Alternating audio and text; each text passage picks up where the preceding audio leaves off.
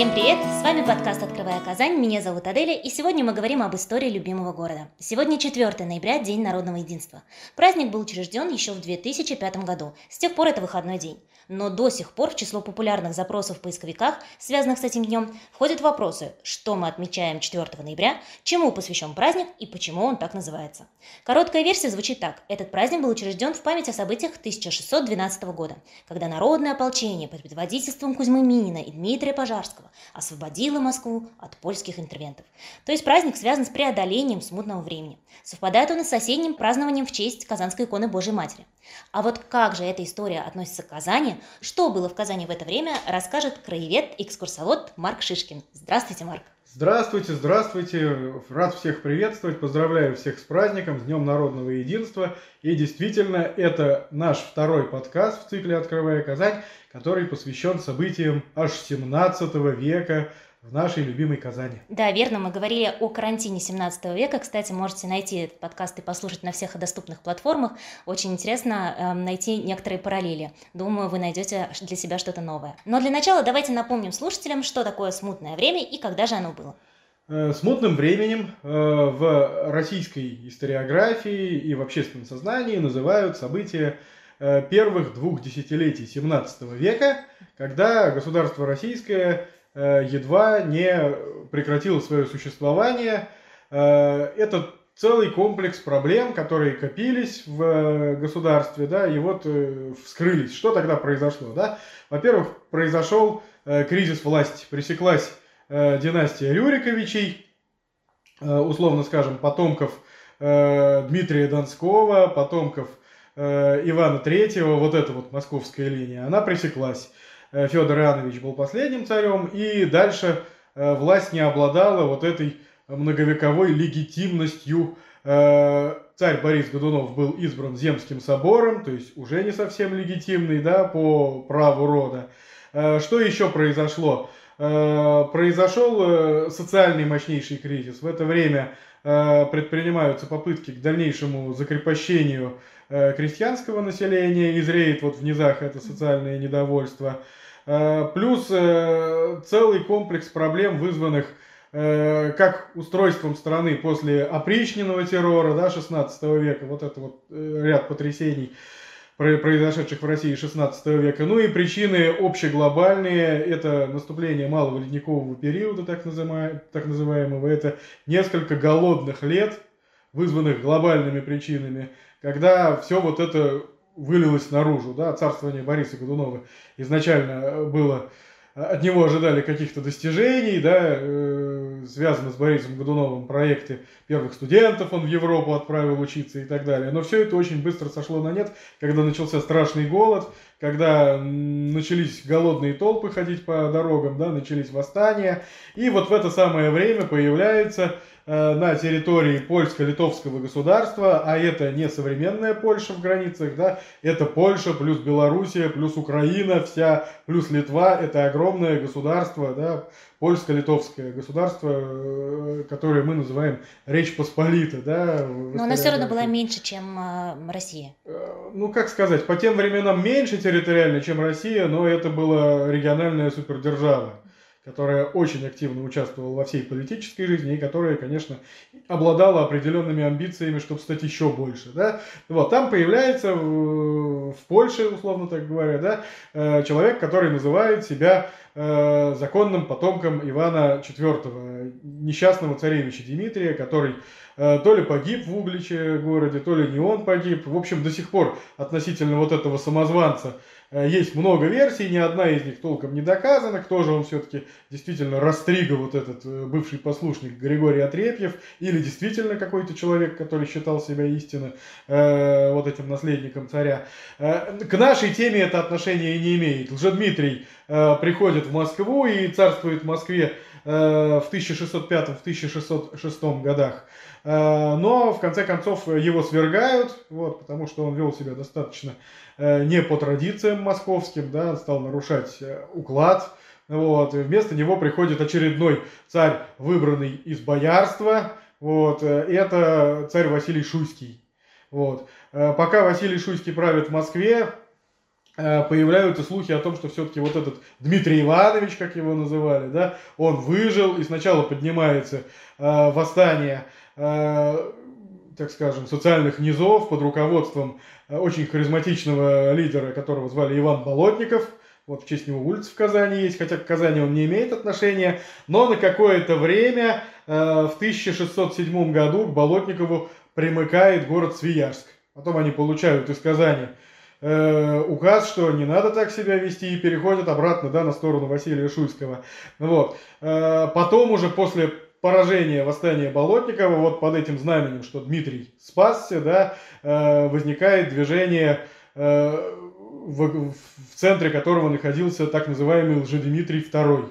Вот. Если Лжедмитрий э, первый, мы действительно не знаем, что это за человек, и есть маленькая вероятность, что это действительно вот тот царевич Дмитрий, э, сын Ивана Грозного, то Лжедмитрий II, все уже прекрасно понимали, что это кто-то, кто выдает себя за него, но осталось огромное количество людей, связавших себя с этим именем, вот, истинная законная династия, и они его приняли э, в цари, и у нас возникает Э, очень странная ситуация, когда две столицы, в Москве Василий Шуйский, э, в Тушино, сейчас уже в черту Москвы, в черту Москвы нашло это селение, там вот этот Лжедимитрий II, Дмитрий Иванович, конечно же, государь, как его звали, да, а в Москве его звали Тушинский вор, то есть некий смутьян, да, вот, который воцарился там. И вся страна разделилась на два лагеря. Вот. Потом получается так, что синхронно исчезает с арены с политической и Василий Шуйский, э, и уже Дмитрий II. Э, в Москве э, правят представители элиты, которые ищут себе государя и находят его в лице польского королевича Владислава, за которым очень хорошо виден его папа, отец, э, король Сигизмунд, которые действительно уже рассчитывают поглотить и объединить в Москву вот с этим государством. Они же называли себя государство трех народов – польского, литовского и русского. Под русским народом украинцы, белорусы в том числе подразумевались, да, э, вот. Э, и, естественно, амбиции, чтобы еще и за счет Москвы вот это государство, да, расширить, увеличить, они Нет, были. их-то амбиции как раз понятны, а вот почему элита приняла решение обратиться? Потому что искали короля законного за пределами страны. Был вариант из Швеции взять, там отдельная интрига. Э, шведский король, например, э, есть тоже ряд исследований, что все-таки вот движение, которое мы называем освободительным, uh-huh. Минин и Пожарский, да, например, уже переходя к финальной стадии, да, в этих кругах э, вероятность, что призвать короля из Швеции тоже рассматривалась, да, вот. Просто поляки католики, и они более религиозно, что ли, нетерпимы к православию, хотелось присоединить к Риму, да, а шведы протестанты, с ними как бы считалось, что проще будет договориться. Хотя шведы тоже оказались не гибкими и все-таки выбрали царя из вот, ну, своей страны в итоге. Ну, то есть варианты были разные, в том числе иностранные. Для всех это было нормально. Просто по факту э, в чем вот кризисный момент? Просто польско-литовские люди, литовские люди, как их называли в Москве в то время, они начали очень жестко диктовать свою волю и отпугнули от себя э, основную территорию да, вот этого московского государства, Московской Руси, Русского царства. Но ну, вы упомянули уже Минина и Пожарского, именно тех, с кем, в общем-то, с чьими действиями связан этот праздник во многом. Я вот буквально мы перейдем сейчас, пойдем сейчас дальше, но я слышала такую версию, наверняка э, она может быть неправдива, что якобы один из них имел татарские корни даже про Кузьму Минина, про э, Нижегородского старосту действительно распространена вот эта версия, но э, она появилась буквально вот к Дню народного единства. Как было принято решение праздновать этот день, так стала муссироваться эта версия. Ее нет ни у кого из историков более ранних, ни у советских, ни у дореволюционных. Вот, она ничем не подкрепляется никакими источниками. Э, ни ранними, ни поздними, ни современными. Э, так что это, скорее всего, э, желание показать многонациональный характер вот этого движения. Вот. Но из нашего с вами разговора станет понятно, что вот, ну, идеи общественного договора, идеи земского мира, прекращения смуты, которые действительно между разными народами эти отношения выстраивались, они не нуждаются в такого рода Э, подкреплениях недостоверных, да, там было все гораздо интересней. вот, и немножко неожиданней, вот, и об этом мы дальше будем с вами говорить, поэтому вот тему эту закроем уже в начале. Да, ну смотрите, как здорово, мы подкаст еще не закончили, а уже уверенно развенчали один из мифов. Угу. Давайте а, пойдем дальше, может быть, перейдем к Казанской иконе, с которой тоже связана эта история и это время. Ну вот, э, смотрите, действительно, осенняя Казанская, она испокон веков э, связывается вот с этими событиями, хотя э, здесь тоже в, в истории, как всегда, не все сразу происходит, да, это, это не был какой-то вот празднование Дня Победы, которые сразу стали праздновать, да, и, э, собственно, в этот день э, чего-то решающего-то и не произошло. То есть, э, есть предание, что уже э, осенью 1613 года в Веденском храме в Москве на улице Сретенка совершалось смолебствие перед Казанской иконой Божьей Матери в память об освобождении Москвы. То есть такое предание есть. Вот. Как Казанская икона попала в Москву, это был список, съявленный в Казани иконы. Э, дело в том, что э, патриархом в Москве в период смутного времени с 1606 года был Гермоген, который до этого был митрополитом Казанским, а до этого был настоятелем Спасо-Преображенского монастыря в Казанском Кремле, а до этого был священником в Казани, и он был непосредственным участником обретения иконы. Вот. И Гермоген э, благословил, э, есть предание, да, что вот Казанскую рать взять с собой этот образ, список явленного образа. Это был список, э, это был не вот тот образ, который нашла Матрона, но вот как бы копия этой иконы была взята и действительно стала символом ополчения. Сразу как еще в 1611 году эту икону принесли, получилось взять Новодевичий монастырь, вот, у сил первого земского ополчения, вот, с ней связывалась вот эта вот идея. И после, после смутного времени действительно Казанская икона из локального религиозного культа а о том, что ее почитали в Казани, мы тоже сейчас чуть-чуть попозже поговорим, как, э, в, как военный такой образ. Вот. Но уже вот после смутного времени она превращается во всероссийскую святыню православных людей. Э, в 1636 году на Красной площади освящают Казанский собор. Вот. Но само празднование осенней Казанской, как общероссийское, установил в 1649 году Алексей Михайлович Царь. Вот. У него 22 э, октября 1648 года родился наследник, вот, э, царевич Дмитрий, вот, и э, вот празднование становится общероссийским. То есть была память о том, что вот связаны со смутой, были другие поводы, освящение собора, рождение наследника, и как-то так все утвердилось очень не сразу, очень постепенно. Вот. Э, но, так или иначе, да, у нас на осеннюю Казанскую приходится праздник, День народного единства, когда мы вспоминаем смуту, и Гермоген, э, патриарх московский, который рассылал грамоты по городам, э, с тем, чтобы собирались на освобождение столицы люди, он имел самое непосредственное отношение к Казани. Насчет его происхождения версий очень много. Одну из версий, которые вот связаны с казанскими источниками, выдвигал ныне покойный Евгений Васильевич Липаков э, из Казанского университета, который в Казанской духовной семинарии преподавал и занимался вот местной церковной историей.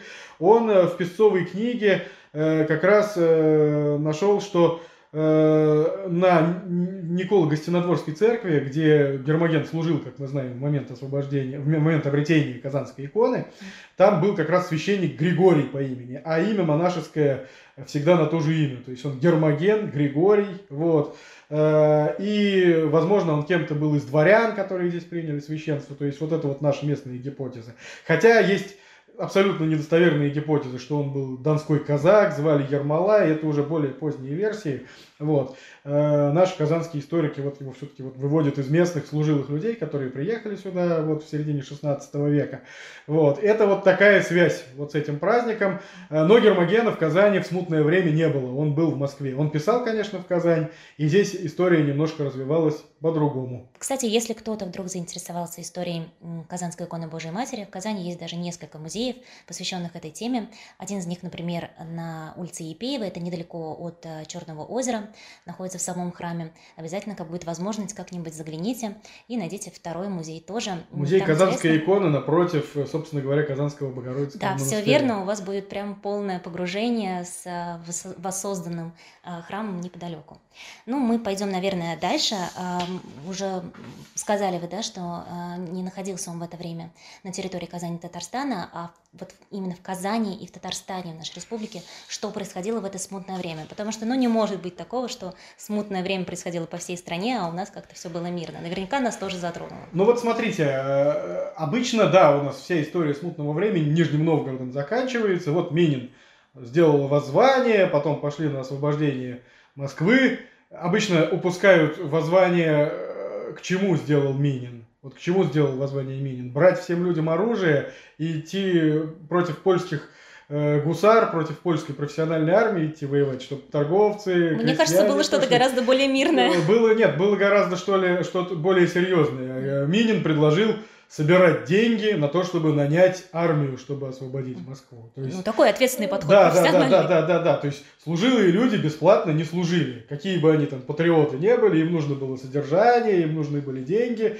Вот. Э, те, кто не признавал вот это польское правительство, пропольское в Москве, они разбрелись по своим поместьям, и Минин предложил, давайте, нижегородцы, сложимся деньгами и соберем бюджет и наймем вот этих дворян, которые сейчас по деревням находятся да, у себя, э, и составим из них войско, и все города, чтобы также собирали. То есть, если нет царской власти, которая собирает деньги, да, и формирует войско, то э, третье сословие, как по-европейски, да, по-французски на манер назовем, да, то есть купцы, мещане, городские слои собирают деньги на то, чтобы собрать армию вот в этих Да, но они, можно сказать, целях. взяли ситуацию в свои, в свои руки. руки да, да, да, да, да. И это действительно, то есть это очень яркий момент в российской истории. Вот. На территорию Среднего Поволжья вот отголоски этой всероссийской смуты пришли только в 1606 году, э, когда снизу Волги пошли казаки во главе с таким предводителем, который э, сам себя называл Петром Федоровичем, Э, сыном якобы царя Федора Ивановича, внуком Ивана Грозного. А еще его звали, внимание, Илейка Муромец. вот тот богатырь Илья Муромец, который есть в былинах, это такой очень образ, собранный из разных источников. Был преподобный в Киеве, святой православный Илья Муромец, и был вот этот предводитель таких э, казачьих низов, который себя провозгласил внуком Ивана Грозного и тоже повел на Москву войско. Но они дошли до Свияжска, Э, пограбили по берегам Волги и ушли. То есть это вот первая волна, которая дошла до Среднего Поволжья. Дальше на какое-то время, в седьмом году, 1607 году, Свияжск переходит на сторону э, движения Ивана Болотникова. Вот. Э, но в целом у нас город Казань, как и город э, Нижний Новгород, это два города на Волге, которые всегда держат сторону официального московского правительства во главе с царем Василием Шуйским. Вот, и достаточно хорошо сражаются за него. А вот уже в период, когда страна поделилась у нас между двумя лагерями, есть в Тушине правительство, в Тушине сидит царь Дмитрий Иванович, которого мы знаем как Дмитрий II. При нем есть своя боярская дума, такая же, как у Василия Шуйского. Свой патриарх у него есть, Филарет Романов. Э, отец будущего правителя Московской Руси Михаила Федоровича, да, э, свои чины, свои назначенные воеводы, то есть полное дублирование структуры идет, двоевластие, да, ну вот, Казань была за Василия Шуйского, а за Лжедмитрия II стояли города южнее, это территория современного юга Нижегородской области, Арзамас, Алатырь, э, вот эта территория, где Ака, Сурарика, там была такая вотчина сторонников тушинцев, как они себя называли. Ну, да. это деление, наверное, оно было более условным, то есть для обычного человека разве это было так важно? Как сказать, вот э, в город присягает одному или другому царю. Э, этот город по приказу этого царя собирает войско и идет завоевывать города, которые присягнули другому царю. Это полноценная гражданская война. И вот этот период очень жесткой гражданской войны между тушинцами и э, сторонниками Василия Шуйского у нас в Среднем Поволжье э, пришелся на 1608, 1609, 1610 годы. В это время, э, как только заканчивались э, сезонные работы полевые, да, собиралось войско в Курмыше, в Алатаре, в Арзамасе и шло на Свияжск, один удар по направлению, да, а с другой стороны на Нижний Новгород. Вот. Если бы взяли Свияжск, то дальше до Казани бы дошли. Свияжск находился в осаде, выполняя свою функцию крепости. Вот. А казанские воеводы, соответственно, воевали уже на стороне царя Василия Шуйского. Вот. А, как это движение интерпретировать? Да? Вот. А, конечно, в советское время говорили, что это восстание классовое, да? Классовое восстание порабощенных э, социальных слоев, но там по факту с обеих сторон были и дворяне, и крестьяне в обеих армиях, и были э, представители городских слоев, ровно дублируются в обеих армиях. Есть вариант сказать, что это было движение народов Поволжья против э, завоевателей, против э, пришедших с Иваном Грозным русских.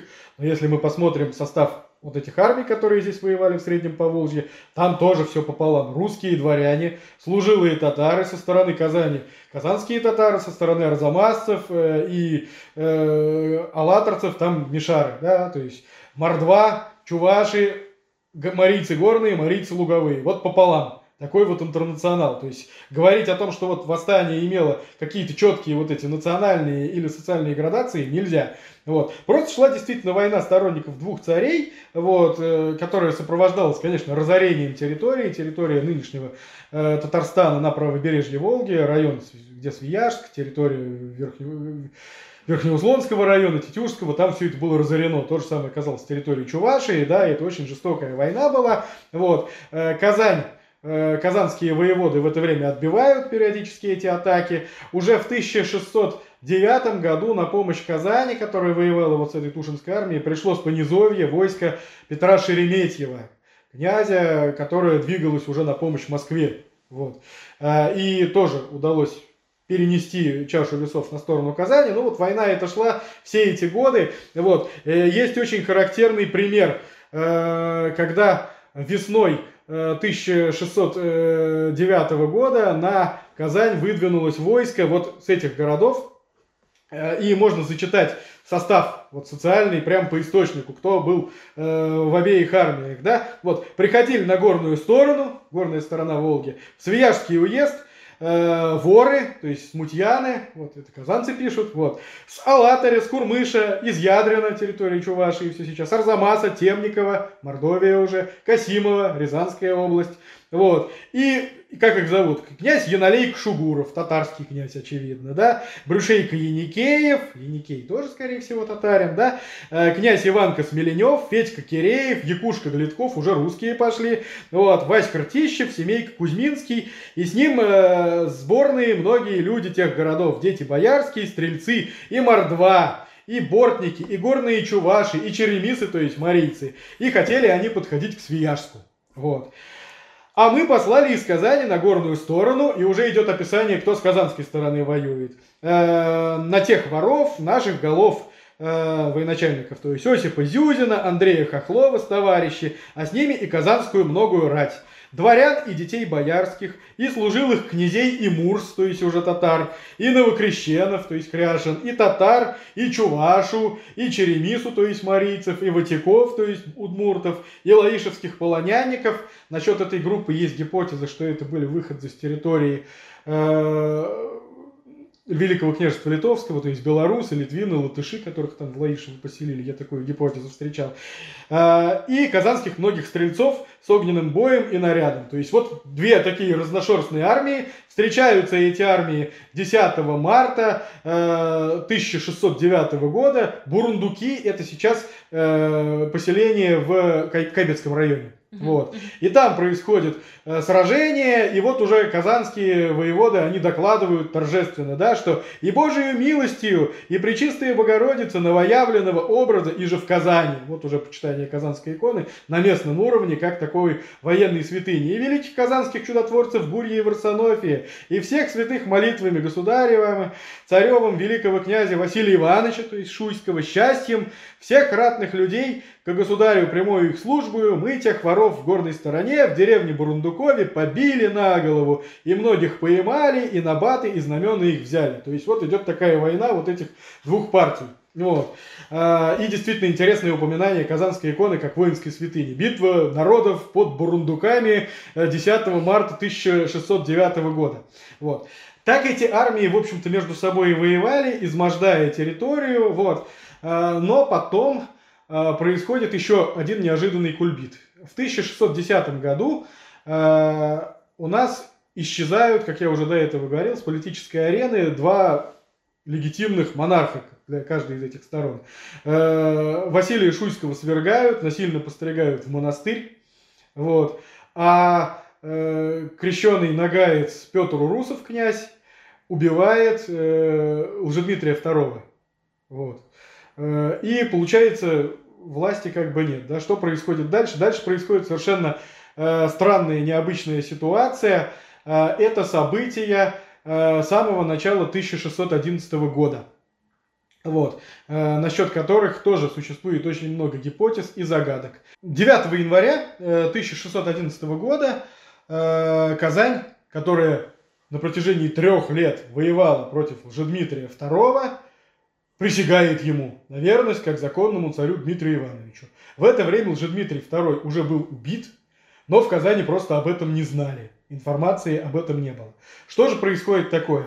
Э, на какой-то период, когда уже в Москву пришли польско-литовские войска, э, Лжедмитрий II для многих сил э, в России становится как бы, ну, хотя бы не польский правитель, да? Понятно. Свой местный Зато патриотический, свое, да. пусть самозванец, пусть его окружают очень неблаговидные люди зачастую, да, вот, но зато свой. То вот. есть они могли, в общем-то, и не верить, что это реальный Дмитрий, они понимали, но что считали это его Дмитрий, своим, да, но да. думали хотя бы... Хотя бы свой, хотя бы не со стороны. Вот. И Казань совершает эту присягу, после чего в Казань пришел э, дьяк Афанасий Евдокимов, Э, дьяк не священнослужитель, а чиновник, который ранее служил в Казани, занимался делопроизводством, это важная такая фигура была, а, а потом перевелся в Москву вот, и пришел в Казань и начал рассказывать, что в Москве происходит, что в Москве вот это боярское правительство, которое пыталось вести переговоры с поляками, оно целиком и полностью подчинено польской администрации. Повсюду стоят литовские люди, как их называли.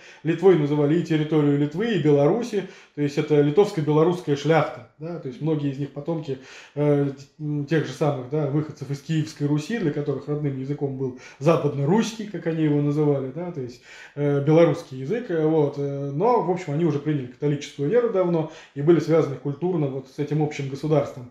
И все решают эти люди. Патриарх Гермоген Ген, казанец, которого в Казани помнят, пытается сопротивляться, э, но его самого же чуть не зарезали вот эти бояре, под которые хотели присягнуть королевичу Владиславу. То есть это реальная история, это действительно так было? Ну, Гермоген в итоге жизнь свою отдал за родину, его заморили в, чуд в чудовом монастыре, вот.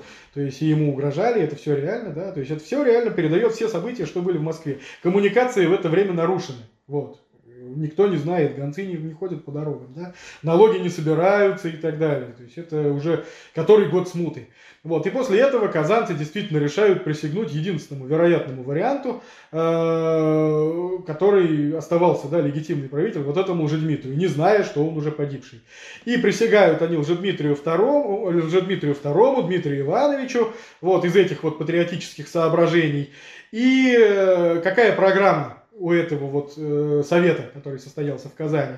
Ну, во-первых, и от литовских людей нам никаких указов не слушать, и с ними не ссылаться, и против них стояться, и биться до смерти. То есть вот это решение принимают казанцы на городовом совете. А дальше. Э, прекращение вот этой всей смуты, прекращение гражданской войны. И промеж себя нам, боярам, дьякам, головам, дворянам, э, людям, детям боярским, сотникам и всяким людям э, друг друга не убивать и не грабите, и лихо друг другу не хотите. То есть все, прекращаем войну, принято решение.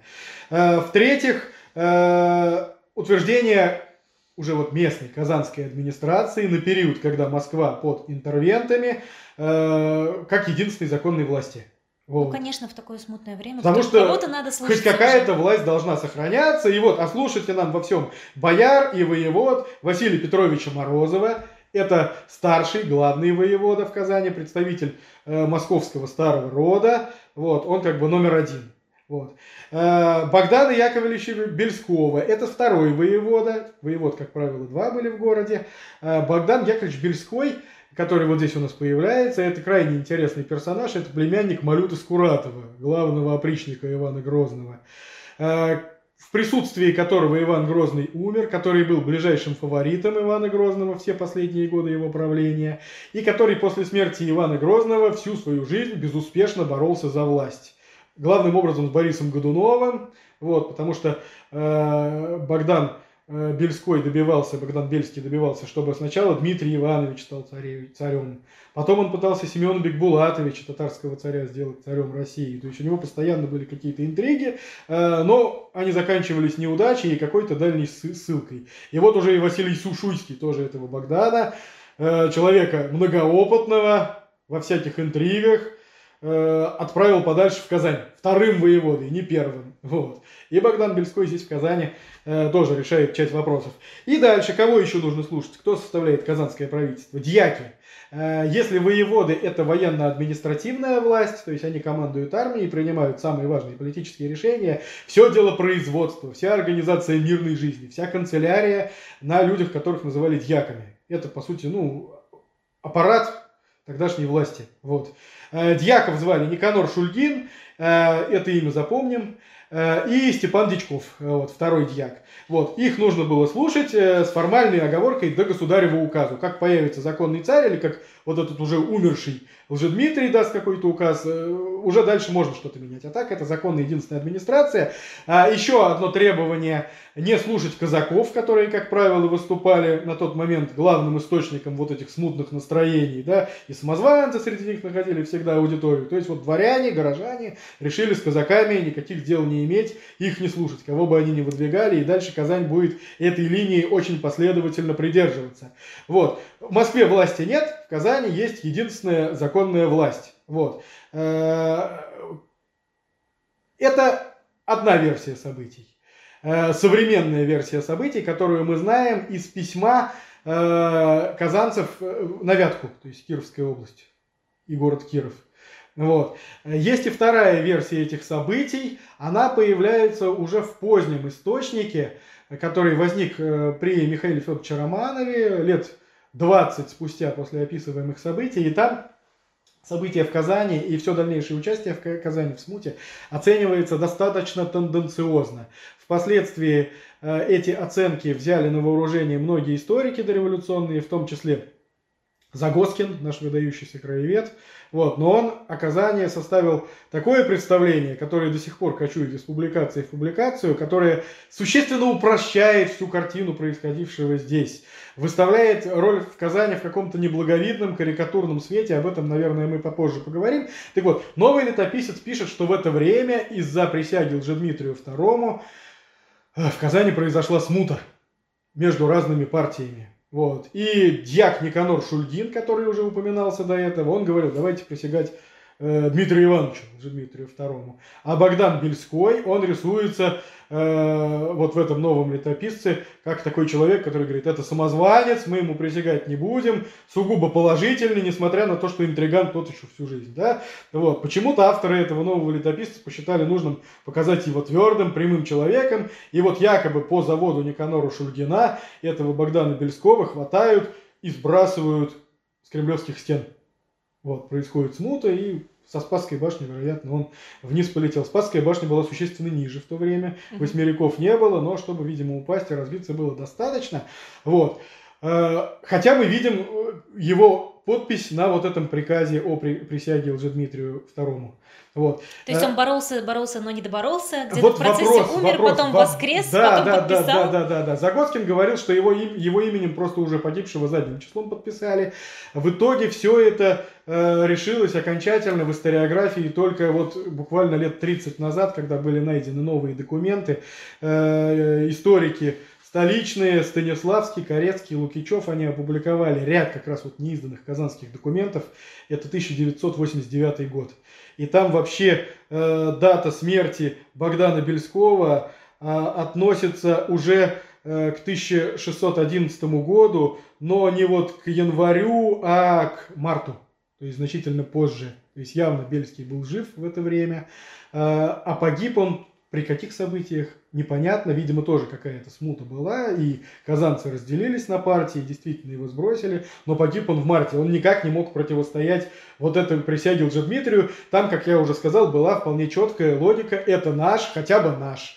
Вот. Э, ну а потом казанцы выяснили, что никакого уже Дмитрия нет, и снова оказались в таком подвешенном состоянии. Но ведь звучит история, может быть, поэтому и придумали, что э, звучит. Звучит, да. То есть нет, смута была, побоище вот это было, где Бельский погиб, но не по этому поводу. Вот, не по поводу присяги Дмитрию второму. Я хотела обратить внимание, вы до этого говорили, что события в Казани, они близки к современному содержанию Дня народного единства. А что именно здесь похожего? Ну да, с одной стороны, война всех против всех, какое же Да. здесь народное единство, да? Пускай не делится по национальному признаку, Да, но город с городом воюет. Брат на брата, Вот, как всегда. А, Самое вот интересное действительно начинается а, после того, как не осталось ни одного монарха в стране. Местные жители а, начинают самоорганизовываться. Во-первых, прекращается война между вот этими городами Алатырь, соседями. Курмыш, соседями, да, между Свияжском и Казанью прекращается всякая война.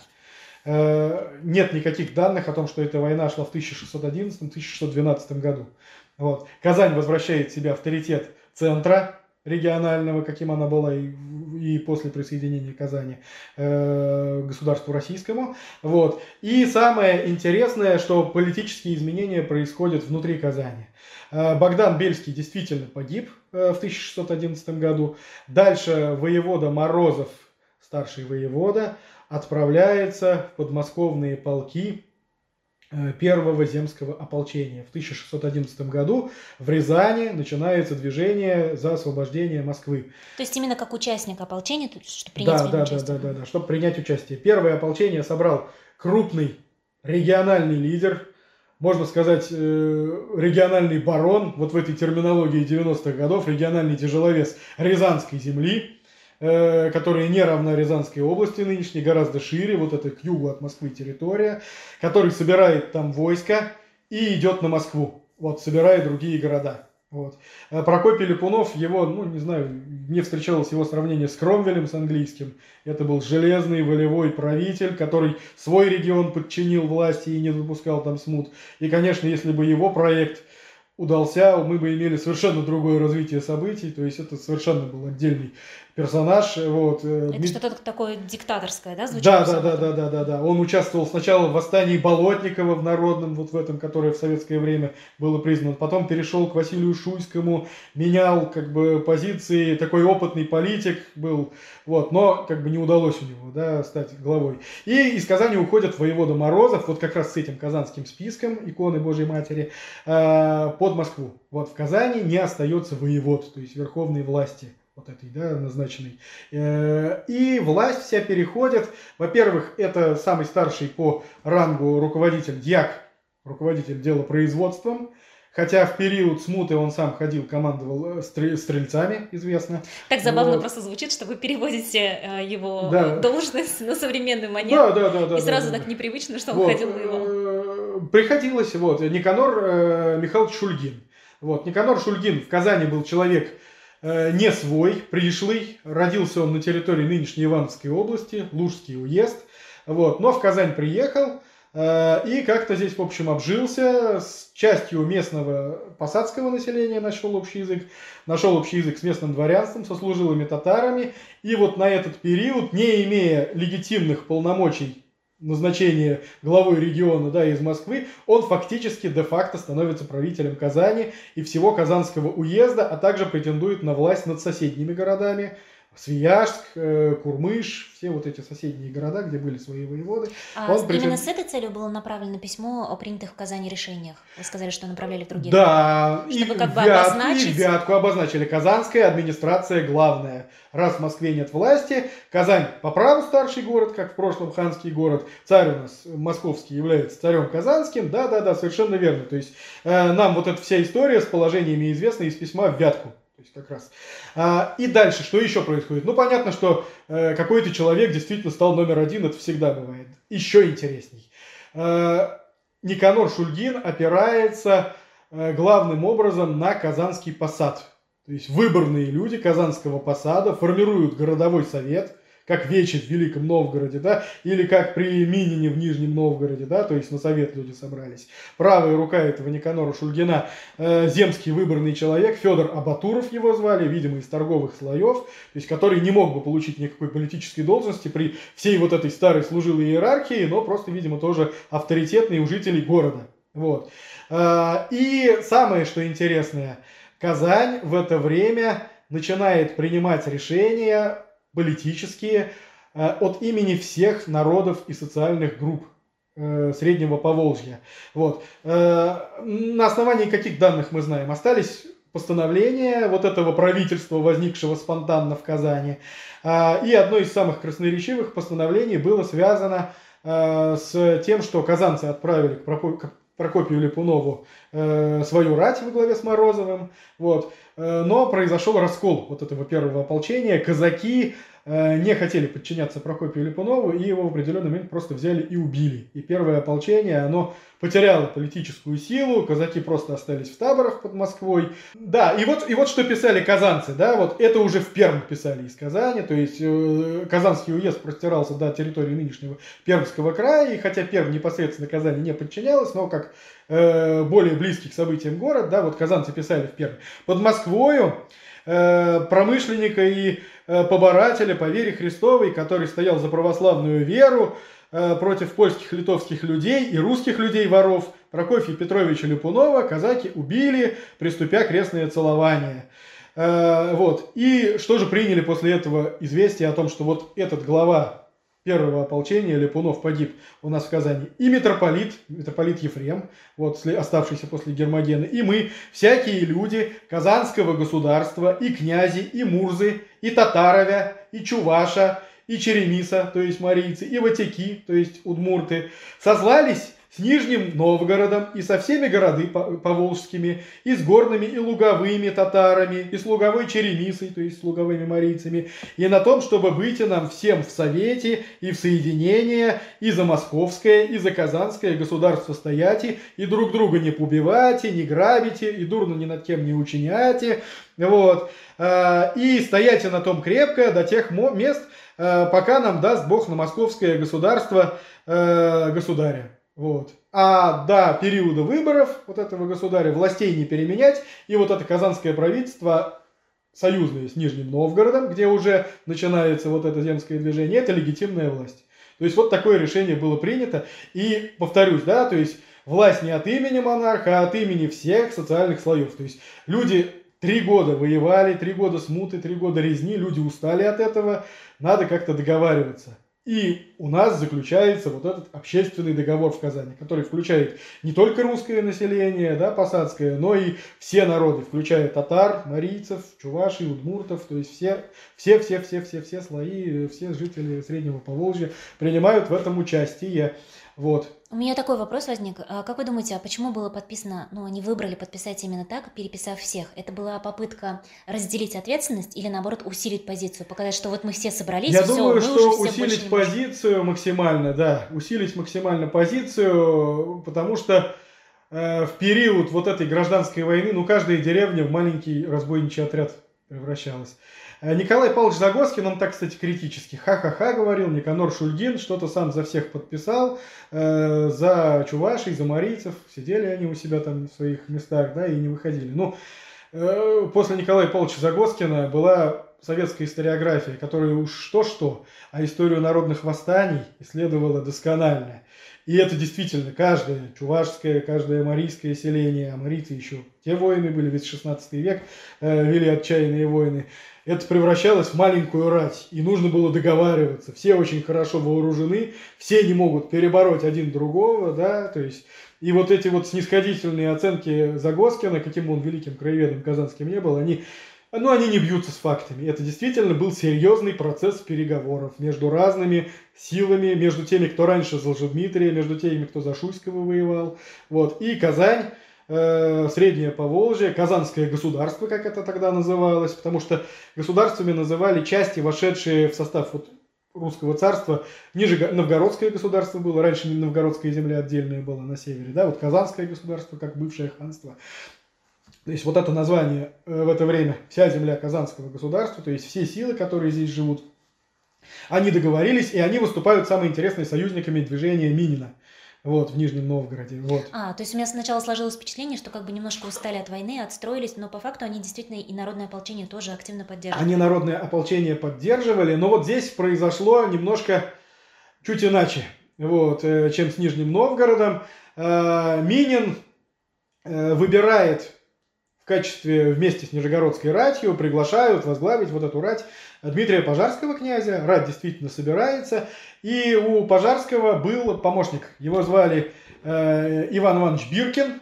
Он был еще в движении Прокопия Липунова. Из Рязани происходил. Вот. При вот этой формирующейся рате стал номер, номер два. Э, рядом с Нижним Казань, где тоже нужно собирать рать. Здесь воеводы, как такового военного организатора на тот момент не было, э, главного верховного. И сюда отправили вот этого Биркина, который собирает казанскую рать и ведет на помощь второму ополчению. Второе ополчение Минина Пожарского в 1612 году, а, оно доходит у нас э, до Ярославля, где собирается политический орган, Совет всея земли, то есть временный легитимный орган. Вот. И казанцы уже в Нижнем не застают рать, они приходят в Ярославль. Вот. А Казанская рать, она, как и все наши среднеповолжские армии тогдашние, она включала все народы Поволжья. То есть такое разношерстное войско шло. И служилые татары, которые еще с чингизидских времен вот конным строем ходили, да, и стрельцы русские, и марийцы-лучники из лесов выходили, да, которые мастера партизанской войны. И чувашские, и удмуртские ополчения, и мордовские, все они вместе вот с русскими служилыми людьми двигались к Ярославлю. А, но в Ярославле произошла какая ситуация? Когда вот этот Биркин, посланный Пожарским в Казань, уходил из Нижнего, он был номер два. А в Ярославль он приехал и по чину, а в это время у нас есть принцип местничества. Какой у тебя род, такое место ты и занимаешь. Да? Вот, если у тебя более знатный род, тебя повыше ставят. В Ярославле уже вокруг Пожарского были князья, бояре, московские, недовольные вот этой польской интервенцией. И когда Биркин начал требовать второе место в Ярославском совете всея земли, его, мягко скажем, не поняли. Старые бойцы, которые еще в Нижнем Новгороде ополчились, нижегородцы, Э, там же были смоленские дворяне. Смоленские откуда? Из Смоленска, захваченного поляками, выгнали русских дворян. Как раз им дали место под Нижним Новгородом, под Арзамасом, и они поэтому были за любую как бы войну против интервентов. Вот. Они все поддерживали Биркина, и Казанская рать поддерживала. А уже вот знатные боярские аристократические силы, пришедшие да, уже из-под Москвы, они, конечно, были против казанцев, и Казанская рать ушла в значительной степени вот. Э, в Казань обратно, но часть осталась во главе с э, татарским головой Лукьяном Мясным, в том числе татары служилые. Часть их осталась в подмосковных ратях, и они принимали участие уже в штурме Москвы осенью 1612 года. А остальные казанцы, они ушли обратно, потому что их так неласково в Ярославле, как они считали, приняли. Ну, это реальная история, это не благообразная картинка, где все в колокола звонят, да, это реальные конфликты э, людей, да, вот, которые каждый вкладывал в свою деятельность какую-то часть своей души, поэтому можно понять, что вот этот раскол возник, часть казанцев значительно ушла обратно в Казань, и Казань, она, по сути, а, оказалась в стороне от вот этих событий уже осени 1612 года. Хотя изначально Нижний Новгород и Казань это два города-побратима, два союзника, которые сначала за Василия Шуйского воевали, а потом не признавали вот это э, правительство интервентов в Москве. Ну вот смотрите, что происходит дальше у нас, когда Казанская рать уходит. Э, Москву занимают уже да, осенью 1612 года объединенное войско служилых людей, казаков – изгоняют польский гарнизон, вот, и начинает собираться Земский собор, чтобы избрать себе царя. Никанор Шульгин, казанский правитель, он в это время ведет очень сложную политическую игру, которую до сих пор, ну, документов, вот сказать, что он хотел, непонятно. Потому что, во-первых, ну, и в источниках разнятся версии событий, э, и его действия, они первой стороны, с внешней стороны могут показаться тому, что противоречат друг другу. То есть э, Казань не отправляет своих выбранных людей на Земский собор. Бойкот объявляет. Мы не участвовали в освобождении Москвы, мы ничего не знаем, мы туда людей не, не отправляем выбранных. Вот этот референдум. Вот, да, но о... может быть они просто не были уверены, что это наконец конец. Вот, они были что не уверены, что это конец, да, не посылают. И того же самого требуют от Вятской земли, Потому что договаривались изначально, когда Дмитрию присягали, потом, когда все собирались на советы, вместе с Вятской землей. Э, то есть не присягать э, пока не отправлять советников. Да, когда вятские люди попытались сепаратно с Москвой договориться, Никанор Шульгин туда посылает стрельцов из Казани, которые Вятку берут, ненадежных людей в Казань приводят в кандалах, а там сажают надежных, лояльных Казани администраторов. При этом, при всем, э, противостояние с Москвой, собирая вокруг себя вот эти поволжские регионы, э, казанское правительство не встает. Вот. Э, там был инцидент, например, с правителем города Курмыша. Сейчас это уже маленькое сельское поселение в Нижегородской области, а когда-то город, который был лоялен казачьим самозванским правителям, псковскому вору. Его, например, Никанор Шульгин отстранил, потому что как раз вот он не лоялен власти был, да, что нужно с земским, нижегородским ополчением. Надо вот на эти силы ориентироваться. То есть как бы делает и такие реверансы, да, вступает в переписку с Москвой. А что происходит в э, подмосковной рате в это время? Ну, понятно, э, Трубецкой, Пожарский, Трубецкой как предводитель вот первого ополчения казачьих полков, Пожарский как второго ополчения, они готовят Земский собор. А был еще один лидер, э, Иван Заруцкий. Это человек, за которого были казачьи элементы, такие наиболее э, участвовавшие во всех да, вот этих столкновениях, и он хочет продолжать всю эту историю. Э, к нему в это время была близка Марина Мнишек, жена Лжедмитрия I, потом второго, и при ней был наследник Иван Дмитриевич, которого несчастный мальчик, который в конце концов кончит жизнь печально, его казнят, вот, чтобы прекратить смуту, прекратить претензию. Но Заруцкий берет Марину Мнишек к себе, на поруки и от ее имени, от имени законного наследника пытается продолжать эту войну. Он уходит э, в, Подмосков... в южные подмосковные территории, Рязанская та же земля, и там начинает войну. Это уже после вот этого самого Дня народного единства, то, что мы как победа отмечаем, да? да.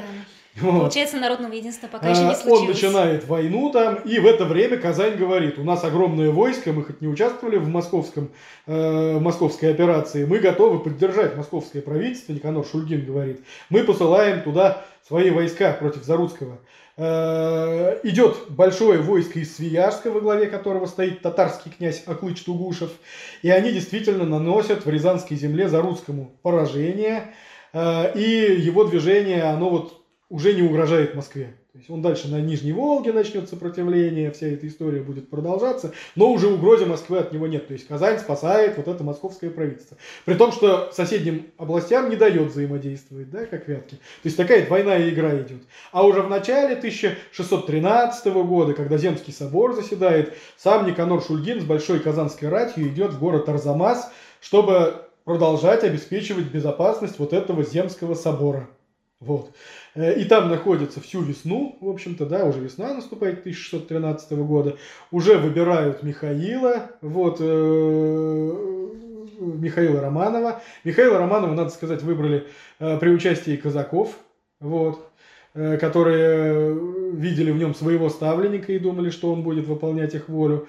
Вот. И вот здесь тоже версии расходятся. Присягнуло ли казанское войско э, Михаилу, избранному царю? Поздний источник новый летописец, который писался спустя 20 лет, говорит, нет, Никанор Шульгин затеял смуту опять, решил не присягать и ушел из-под под Арзамаса в Казань, чтобы не присягать. Документы, переписка Никанора Шульгина из под Арзамаса с Москвой, они говорят о том, что, во-первых, Земский собор, хоть он не присылал туда выбранных людей своих, величает его по отчеству, Никанор Михайлович. Это признак, что его признали уже воеводой де-факто казанским, и чуть ли не по чину он равен вот этим боярам. Кстати, ну, я обратила внимание, когда вы говорили про описание Казанской э, битвы, там всегда, когда они говорили о, ну, скажем так, враге, всегда было Васька. Уничижительное, вот да, да, да, да. Да и просто ниже, по, ниже по чину он, он для себя Василий, для своего дома. Когда он выше по чину идет, он Васька. Вот. Здесь уже Никанору Михайловичу Совет Сия Земли, Собор Земский пишет. То есть его признают законным правителем Казани. Дальше, значит, в этих документах отмечено, что присягают э, татары по-своему, православные по-своему в этой земской рате под Арзамасом. И потом Никанор пишет, просит отпустить, потому что припасы все э, издержали уже, да, просит отпустить обратно в Казань. Вот э, эту земскую рать, и собор соглашается, все происходит как бы совершенно легально. Но действительно, пока Никанор отсутствовал в Казани здесь происходят тоже интересные события, тоже совершенно непонятные. Не все, видимо, в Казани были недовольны нынешним положением, что вот правит этот дьяк Никанор Шульгин, у него тут были свои конкуренты. Вот, э, за старшего остался Федор Абатуров, земский человек, а был еще второй дьяк, Степан Дичков, который был все, эти, все это время в тени. Э, здесь происходит переворот в Казани, Вот. вот этих людей из Вятки, которых в кандалах привели в Казань, они с этим Степаном Дичковым вместе захватывают в Казани власть, выставляют на посадских, на кремлевских стенах свои заставы, ждут, когда Никанор двинется на Казань. И отправляют отряд под Свияжск, чтобы встретить там его. Ну и когда Никанор Михайлович доходит до Свияжска, его там действительно арестовывают, вот, на него пишут очевидно, какую-то бумагу, обвиняя его э, в разных неблаговидных поступках, и уже впоследствии он э, становится арестован в Москве, хотя первое время даже земское правительство, для которого он все еще Никанор Михайлович, оно не понимает, что происходит, да, то есть какой-то местный конфликт каких-то местных партий произошел, вот, ну и все, Казань уже после этого окончательно возвращается в Э, воеводскую систему управления. Сюда из Москвы приходят воеводы. Никанор Шульгин отправляется э, в Москву сидеть сам в колодках на несколько лет. Вот, Казань как бы возвращается вот в это единое правовое поле, как сейчас принято говорить. Наверное, может быть, с этим как раз и связан тот факт, что появилась другая версия, потому что историю пишут победители. В общем-то, Никанор, он оказался не у дел, не у власти, может быть, поэтому так и оказалось, что появилась версия, которая его, можно сказать, Да, да, да, действительно. Дело в том, что тот же самый Загоскин, который работал по Казанской смуте в конце 19 века, он не знал всех документов которые были найдены уже в советский период. И вот эта переписка Никанора Шульгина из-под Арзамаса с Москвой, э, она стала известна буквально в перестроечные годы когда вот московские архивисты, историки действительно нашли эти данные. Вот. И впоследствии сформировалась вокруг всей Казани вот такая э, очень дурная тенденция, что Никанор Шульгин смутьян, хотя его земское правительство признавало Никанор Михайлович, по отчеству воеводой, что он пытался уклониться от службы и так далее. Хотя мы этого не видим по современным документам. Э, выдумали историю стойкого патриота Богдана Бельского, который Никанору сопротивлялся. Это тоже все основано на более поздних документах. И ведь надо сказать, э, насчет Минина и Пожарского тоже же были всякие самые разные Да, я тоже, кстати, слышала, версии. думала задать, не задать э, вопрос. Костомаров, опираясь на Аврамия Палицына, на достаточно известный источник, он очень неприглядные портреты и Минина, и Пожарского э, нарисовал в российской историографии и потребовался выдающийся исторический ум. Историк Иван Забелин, сам родом из крестьян, который написал э, монографию Минин и Пожарский, где разбивает доводы более поздних источников, которые ориентировались зачастую против Минина и Пожарского на казачьи элементы, тех самых людей, которые Прокопия Липунова убили, которым было выгодно в некрасивом свете изобразить этих вождей. Но для казанских э, деятелей, вот такого Ивана Забелина, который бы их отбелил от вот этой исторической напраслины, так и не нашлось. Ведь по факту люди прекратили гражданскую войну в крае, не допустили межнациональной какой-то войны, да, договорились со всеми сословиями, всеми этническими группами на тот момент и принимали участие в земском правительстве. Сейчас уже Э, например, к юбилею событий, к 400-летию, вышла книга э, рязанского историка Козлякова. Э, там Никанору Шульгину целая глава посвящена «Герою смуты», где он действительно пытается именно на основании полного корпуса источника создать биографию этого человека. То есть Никанор Шульгин, и Козляков очень интересно говорит, что Никанор Шульгин при жизни был одним из самых известных участников – а после смерти его память о нем была сведена к минимуму фактически, да.